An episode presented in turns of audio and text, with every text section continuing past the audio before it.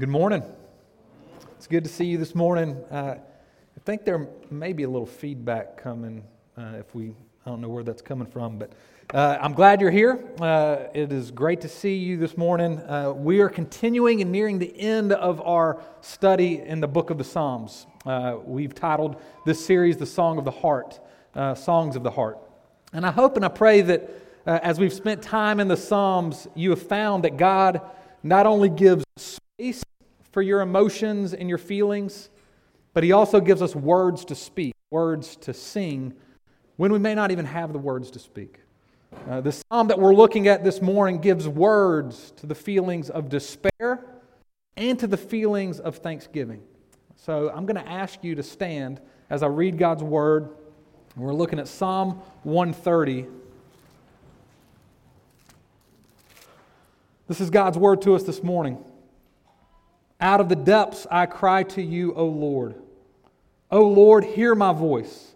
Let your ears be attentive to the voice of my pleas for mercy. If you, O Lord, should mark iniquities, O Lord, who could stand?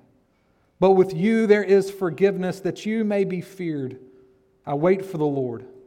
My soul waits, and in his word I hope. My soul waits for the Lord more than watchmen for the morning, more than watchmen for the morning. O Israel, hope in the Lord. For with the Lord there is steadfast love, and with him is plentiful redemption, and he will redeem Israel from all his iniquities. Isaiah 40 tells us the grass withers and the flowers fade, but God's word endures forever. Let's pray. God, I ask that you meet us now. God, that we could come open and honest to you and ask that you speak to us, that you meet us where we are. God, if we come into this place this morning with guilt and with shame and with fear, would you meet us? If we come in this morning uh, fearing that you may not even pour out your love and grace because of the things that we have done, would you meet us? Would you show us who you are, Jesus, this morning? Would we experience, would we taste the goodness of knowing you this morning? Would you feed us from your word, the bread of heaven? Feed us. Spirit, would you work? Would you speak and remove me? And may the words of my mouth, the meditations of my heart be pleasing to you. You are our Lord, our rock, and our Redeemer. It's in your name we pray. Amen. Amen. You can have a seat. All right. Well, when I was seven years old, my mom and I were driving uh, from my grandparents' house uh, in rural Alabama during Christmas time, and we were driving down a country road, uh, and there was a very nasty storm. Uh, and, and the wind was, was blowing hard, pouring rain, lightning. We were both extremely scared. Uh, Mom decided that she was going to pull off the road. We'd wait the storm out. And so she took a right turn, went down a little hill, and we went straight into a four foot high pile of water, a pool of water. And water started gushing into the car started gushing in. The water was quickly rising inside the car. My mom and I were going deeper and deeper under this pool of water. And I can remember looking wide eyed with terror at my mom as we sank deeper and deeper. I couldn't say a word, I couldn't say anything. And that picture of sinking deeper and deeper, that's the picture we have here in Psalm 130. If you've ever found yourself sinking deeper and deeper emotionally. Perhaps you were in the depths of despair and you had no words to speak. That is how this psalm begins. Out of the depths I cry.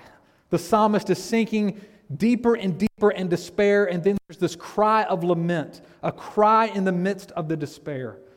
Again, that's why I love the Psalms. They give us words when we can't seem to find words. You know, life, you know this, life is not lived with continual and perpetual contentment and peace and happiness, is it? There are times when we feel like we are sinking deeper and deeper emotionally. And I am convinced that the church must not just give space for us to feel our emotions, but give words when we can't find the words. We should sing not just songs on Sunday morning, or pray prayers, or preach sermons that are celebratory and thank, thankful in its posture. We have to sing songs of lament and pray prayers of lament and preach sermons of lament because the world that we live in, all of our lives this morning are filled with hurt and pain and disappointment and loss and despair. And our God welcomes our cry. His ear is attentive to our cry. This psalm gives word and voice to lament and to thanksgiving. If you picked up on the movement, it moves from sinking deeper and deeper into despair to having great hope. It moves from being cast down to being lifted up. And the despair in this psalm is a despair induced by guilt. The psalmist is sinking deeper and deeper into despair because he feels guilty. And so I want to ask three questions to us this morning as we look at this psalm. Do we feel guilt? First, do you, do you feel guilty? Secondly, what should cause guilt? And lastly, how are we lifted out of guilt? So let's look first. Do we feel guilt? Verses 1 to 2. Out of the depths I cry to you, O Lord. Hear my voice. Let your ears be attentive to the plea, to my plea for mercy. The psalmist cries out. That is a cry of guilt, of sorrow over guilt. So I ask, do we feel guilt? Do you feel guilty? Now, to answer that question, I've got to define guilt. Guilt is a feeling that we experience when we've done something wrong. It's pretty simple. Guilt is a feeling that we experience when we've done something wrong. Guilt is that feeling that we've all experienced growing up when our parents told us not to do something and we did it anyway and then we got caught, right? We felt guilty. My niece and nephew were in town a few weeks ago uh, and they told me that when they were at my parents' house, their grandparents' house, over Thanksgiving, they snuck out of their room in the middle of the night, went to the cabinet, opened up the cabinet, pulled out some gummies, and they ate gummies. They ate candy. And then they were very quick to tell me, but Uncle Daniel, please don't tell anybody. don't tell anybody. Now, they knew what they did was wrong, and they felt, guilt, they felt guilty, which is probably why they shared it with me. They felt guilt because they knew what was right and wrong. Their parents had told them what to do, and they did not follow their parents' words. Therefore, they felt guilty. But in our culture today, the question of right and wrong is very much debated. I, I was watching Oprah's new television station, uh, a show called Masters. Have you seen it? Uh, it was an interview with Jay Z. Uh, and Oprah and Jay Z both said this during the interview, during this episode Truth is what is true for you.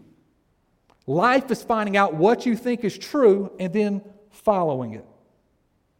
That's the prevailing belief in our country.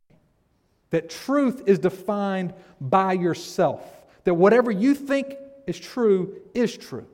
It's a belief rooted in subjectivity rather than objectivity, which makes having a common standard slippery. Therefore, it makes guilt obsolete. Because if whatever you decide is right or wrong, and that is true, then you will rarely feel like you did wrong, and therefore rarely feel guilty. I could take many different examples, just looking 50 years back in our own country, uh, in our culture. Now, I, I'm not saying this to say that our culture determines right and wrong for us, but uh, we could look 50 years back in our country, and people would have, gr- have agreed on many things that were wrong and felt guilt drugs, sex, greed, cheating. But today, many of those things, nobody feels guilty over certain things in those arenas. So I know there are people here this morning that may not even feel guilt you don't sink deeper and deeper into despair in regards to guilt because you've set the standard of your own life. And you're going to do what you want to do, and that's true and that's right. But I also ask this question do you feel guilt? Because what some of you might think of as guilt is not guilt at all, but rather what's been termed as toxic shame. The guilt and toxic shame are not the same. Tim Keller says the opposite of guilt is innocence, and the opposite of shame is glory. Guilt is felt for breaking a rule, shame is felt for not measuring up. See, say you cheat. Cheat on a test. How many students we have left who haven't gone home for Christmas yet? But say you cheat on a test or you cheat on your taxes or, or you do something at work that you know you're not supposed to do. You break this rule that you know you're not supposed to and you feel guilty. But shame is thinking, I am. I'm a cheater. Right? I am a cheater. Say you know you've heard that you should not give in to lust and you're to keep yourself pure, yet you don't follow that. And you feel guilty because you've kind of broken this command, this call to be pure, but you feel shame because you think, I am perverted. I am wrong. You see, shame ties into one's being, one's identity. This is who I am. This is what's true of me. Toxic shame is the belief about who we are. It's the belief that, that I'm ugly, I'm unlovable, I'm not enough, I don't have what it takes. I am. And that will never give you freedom.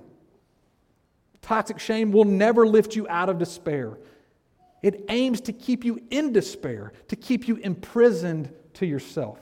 Guilt, on the other hand, is a very good thing. Guilt allows us to accept when we've done something wrong. Guilt offers us the opportunity to ask for forgiveness, whether that be from a person or from God. And in receiving forgiveness, we find intimacy and relationship. We find that that relationship grows deeper and deeper because there's honesty and openness. And in receiving that forgiveness, we ultimately find freedom. So you may be here this morning and you go, I, I don't wrestle with guilt. I've got a clear conscience. I'm good. I'm good. But I know everyone here this morning, all of us wrestles with toxic shame. This feeling that I'm not enough. I'm not lovable. I don't have what it takes. And every one of us longs for freedom and intimacy in relationship with others and with God. And guilt is a gift that offers these things. You see, we see the psalmist move from sinking into despair in verses 1 to 2 in their, in their guilt to then in verses 5 to 8, there's this incredible hope and thanksgiving, which brings me to my second point. What allows this movement to happen? What causes this guilt? Look at verse 3. If you, O Lord, should mark iniquities, O Lord, who could stand? Who could stand? The psalmist is looking into his own heart and saying, Lord, if you dealt with me the way that I deserve, I couldn't even stand before you. I would be pronounced guilty. The book would be thrown at me. If you really dealt with me according to my sin, you would condemn me. You would cast me out. You would curse me. Another version reads If you kept a record of my sins, O Lord. There's a record, meaning there is an objective standard to which we are judged. God and His Word are the standard, and God is the judge. And Scripture is really, really clear. We all have sinned and fall short of the glory of God. Every one of us is guilty. And if God were to keep our record, the book would be thrown at every one of us. We are all guilty. David Brooks, who writes for the New York Times, he wrote an article in the Wall Street Journal uh, about what makes a person who appears to have it all together on the outside all of a sudden snap and do something incredibly horrible. Someone who appears to have it all together and then they snap and they murder someone or they mass murder. What, what causes this? David Brooks quotes one of his friends in the article. His friend teaches sociology at a major university, and the teacher started exploring why people on the outside who look so good are able to do these deep, dark, horrible things. And so he asked his class, the teacher did, if they would share with him some of the desires and impulses of their heart that they had never followed through on. Think if you were asked that. Would you share? Would you be honest? And the answers that he got back were shocking. One young woman in his class said she had invited her ex boyfriend over to her apartment for the purpose of stabbing him to death. She was a sorority girl at a major university with a job she was about to enter into, life before her, and she was this close from stabbing her ex boyfriend to death. And on and on it went of story after story of impulse and desires that all these students had felt. David Brooks ended this article by saying this You know, the question is not why these things happen when people snap and do these horrible things. It's not why these things happen, it's why they don't happen more often. because the desires are often in our hearts and we just don't follow through on them. Psalm is a cry of, Lord, if you were to deal with me the way the wicked desires of my heart deserve, I couldn't stand. We are all guilty, way more than we even imagine we're guilty. God and His Word are the standard by which we're measured. It is how we know right and wrong. But hear me say this that this, the Bible, it's not just a manual on right and wrong. It's not a, it's not a moral compass only. This is a book that offers relationship and intimacy and hope.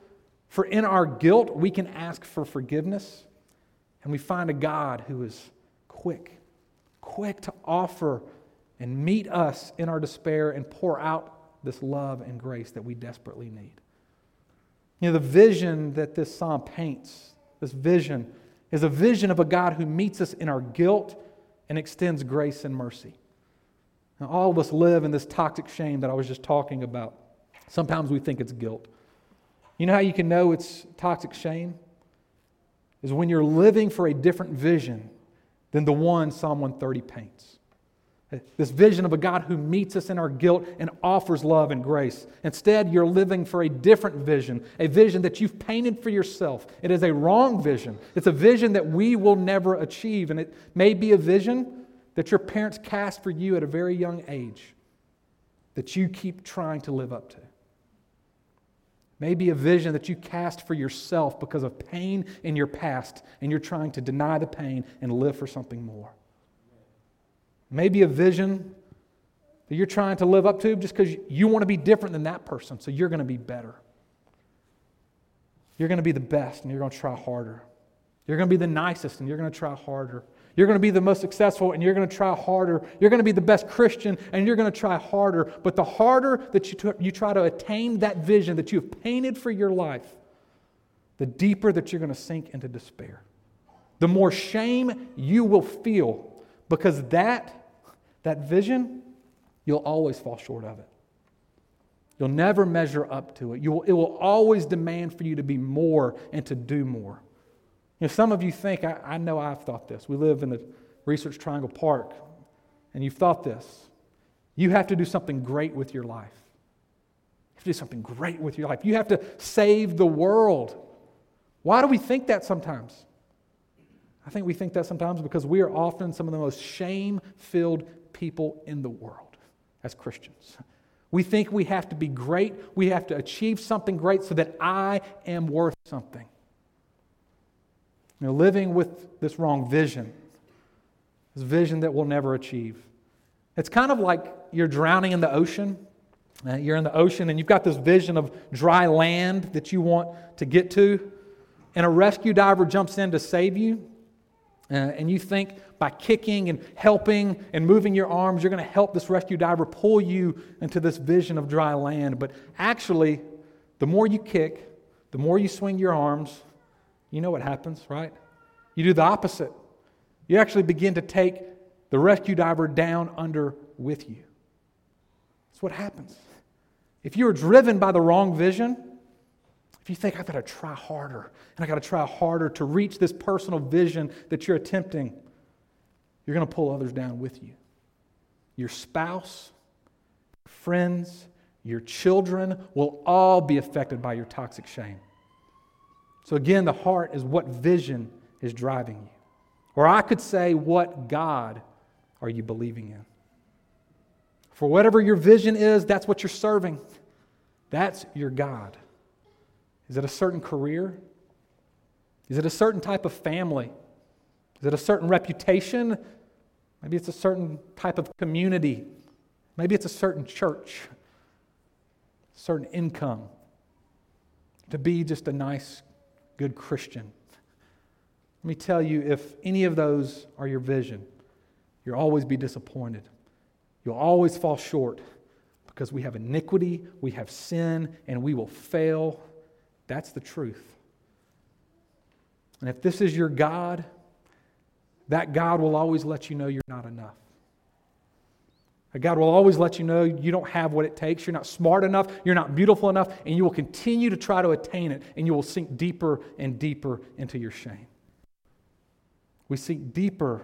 We sink deeper into the shame when we have the wrong vision. It's not the God of Psalm 130. We all need a new vision this morning of a God who is a redeemer and our God who is Savior. And we sin against this God. We break his standard all the time. But he's not a God who is removed and distant and demanding from us. Instead, he meets us in our guilt. And he offers himself. He offers relationship. He offers intimacy, freedom, and hope. So I have to ask you are you willing to feel your guilt? Are you willing to feel guilt? Are you willing to own your sin? Not blame it on others, but own your sin. Because if you do, it is a great gift and in that gift, you will find a God who meets you there. Which leads me to my last point how we're lifted out of guilt. How are we lifted out? We have to be captivated by a new vision, a true vision of God. Not the vision we paint for our lives, but a true vision of who our God is. And verse 4 says, But with you, God, there is forgiveness, that you may be feared. John Calvin says, You do not know God until you know him in his grace and mercy. And you cannot know him in his grace and mercy until you know that you need his grace and mercy. Do you know you need him?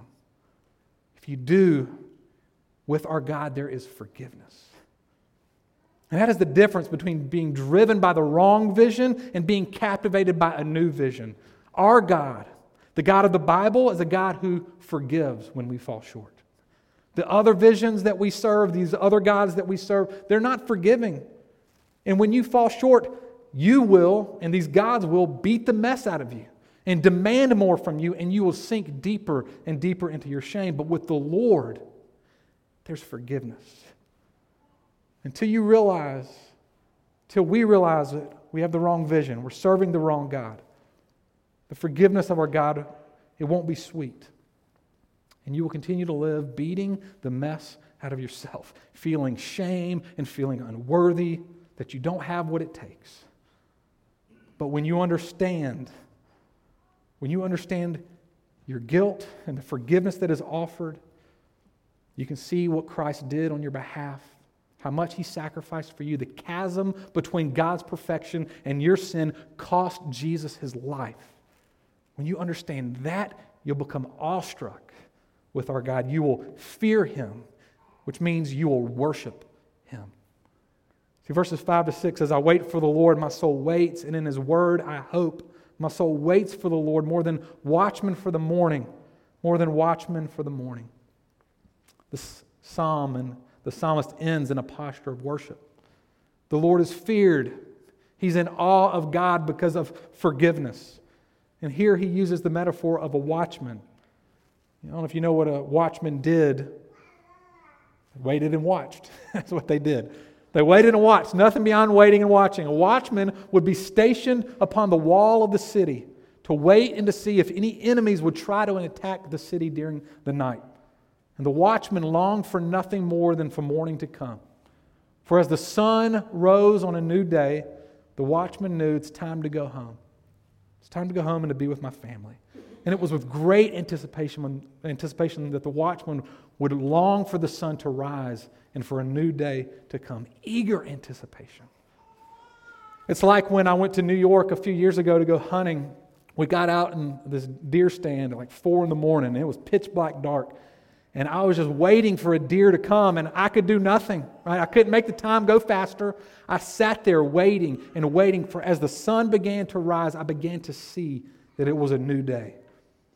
It's like that man who stands at the front of the sanctuary waiting and waiting for the doors to open and for his bride to come down. Nothing you can do. It feels like time goes forever as you sit there and you wait, eagerly waiting. When we have a new vision, a vision of a God who forgives, a vision of a God who sacrificed his own son to cleanse us and to remove our sin, to redeem us, that he purchased us with his life, we'll worship him.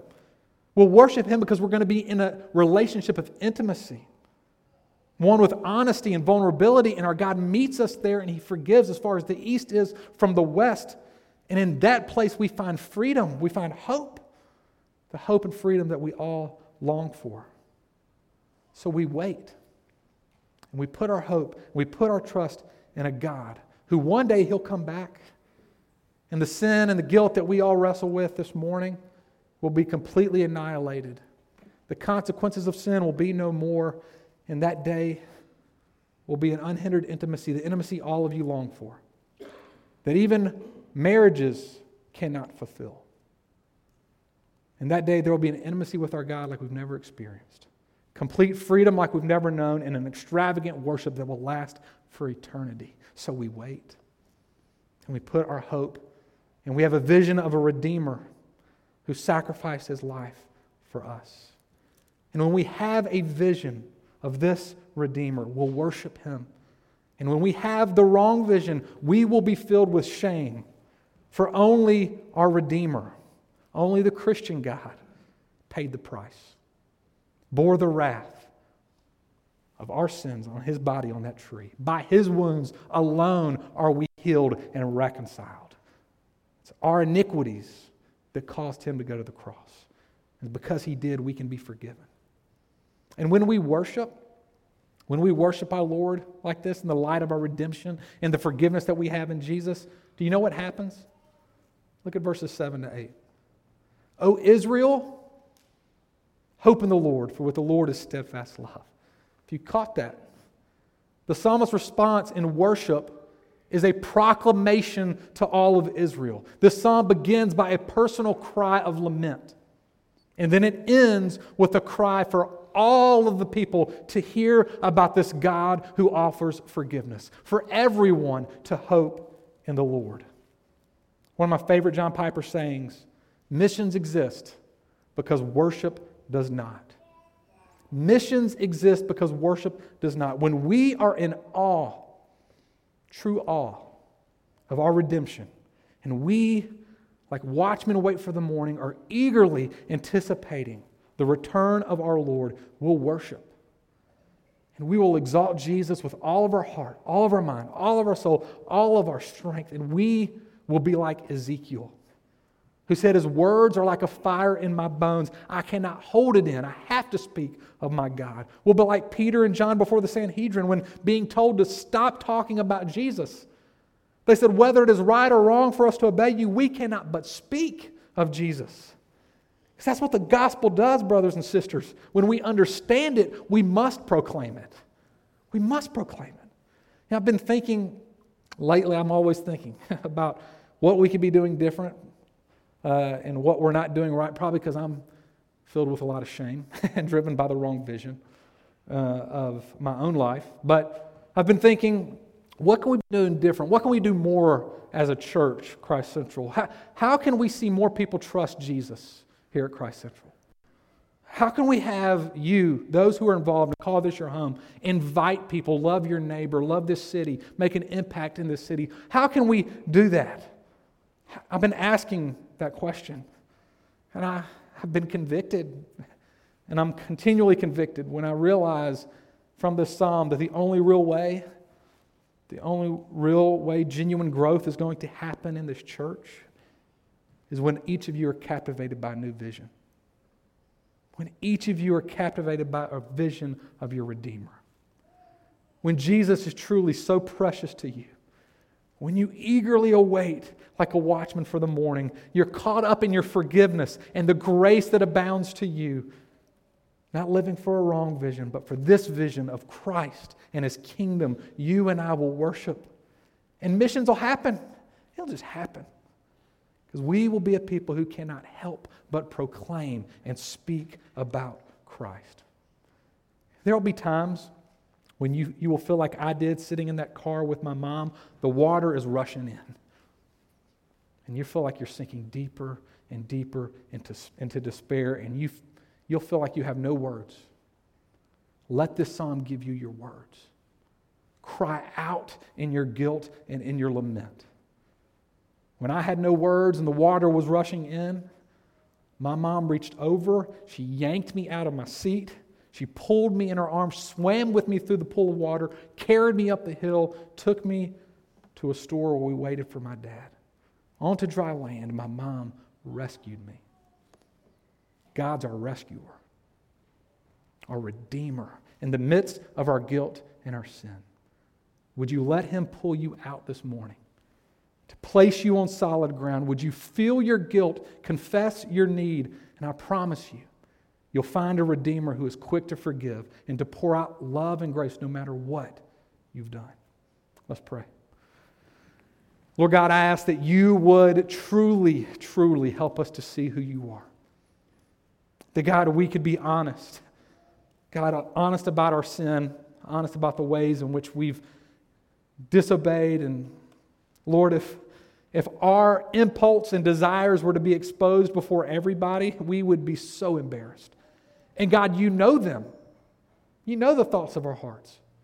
You know the things we've done and the things we haven't done, but we've thought about doing. And, and God, you say, as far as the east is from the west, if you trust me, forgiven, cleansed, a relationship with you that is full of love and grace. God, we need that this morning. Help us to put to death the old visions that we'll never live up to and meet in you a vision of a Redeemer, a relationship that satisfies our heart's deepest longings. So in your name we pray, Jesus. Amen.